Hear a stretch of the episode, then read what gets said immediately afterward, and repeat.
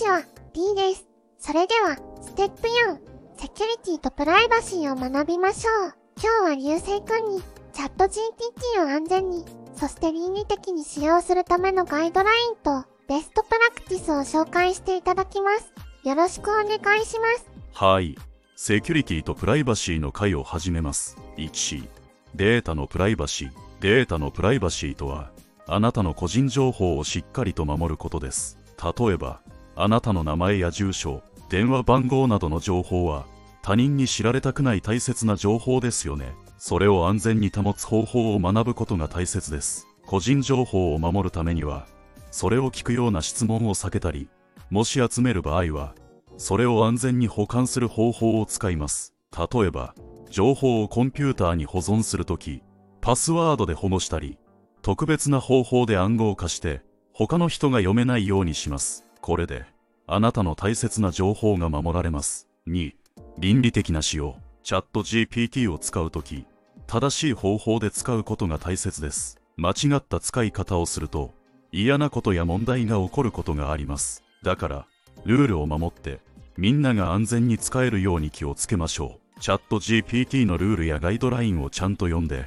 それに従って使います。もし、変な内容や嫌な言葉が出てきたら、それをフィルタリングして、表示されないようにする工夫も大切です。それで、みんなが安心してチャット GPT を使えるようになります。3.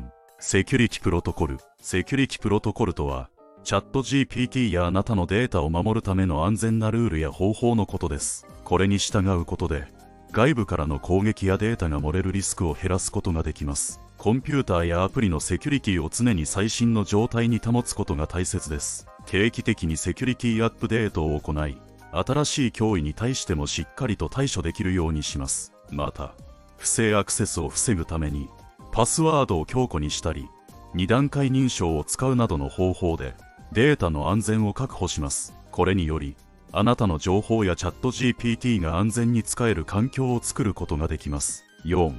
法的なコンプライアンス。法的なコンプライアンスとは、チャット GPT を使うときに、法律を守ることです。それぞれの国や地域、業界には、テクノロジーを使う際のルールがあります。それを理解して、正しく従うことが大切です。法的なコンプライアンスには、データ保護とプライバシー法、著作権法、児童保護法、ヘイトスピーチと差別禁止法、広告とマーケティング法などがあります。もし、わからないことがあれば、専門家にアドバイスを求めることも大切です。これにより、法律を守りながら、安全にチャット GPT を利用することができます。5.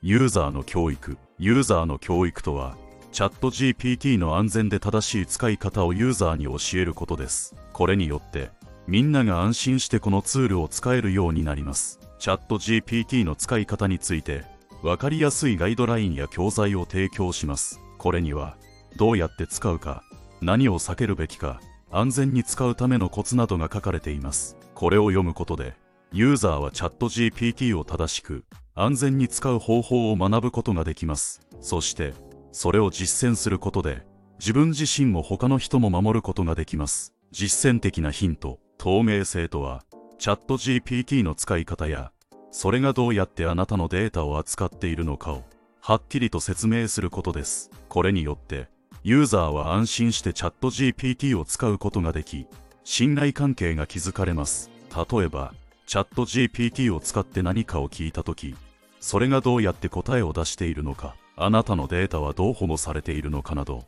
すべてをオープンにして説明します。アカウンタビリティとは、AI を使う際の責任のことです。もし何か問題が起きたときは、すぐにその原因を調べて、解決する方法を見つけ、それを修正します。これは、チャット GPT が安全で信頼できるものであることを保証するために大切なステップです。ユーザーは、問題が起きた時には、それがきちんと対処され、改善されることを知っています。流星くん、ありがとうございました。人工知能を安全に使うことができるように、使う人も提供者とよくコミュニケーションを取ることも重要ですね。これらのヒントを実践して、チャット GPT をより安全に効果的に使えるように、みんなで努力しましょう。これで、ゼロから始める、チャット GPT の基礎と使い方の講義は終わりです。次のステップには質問コーナーを設けました。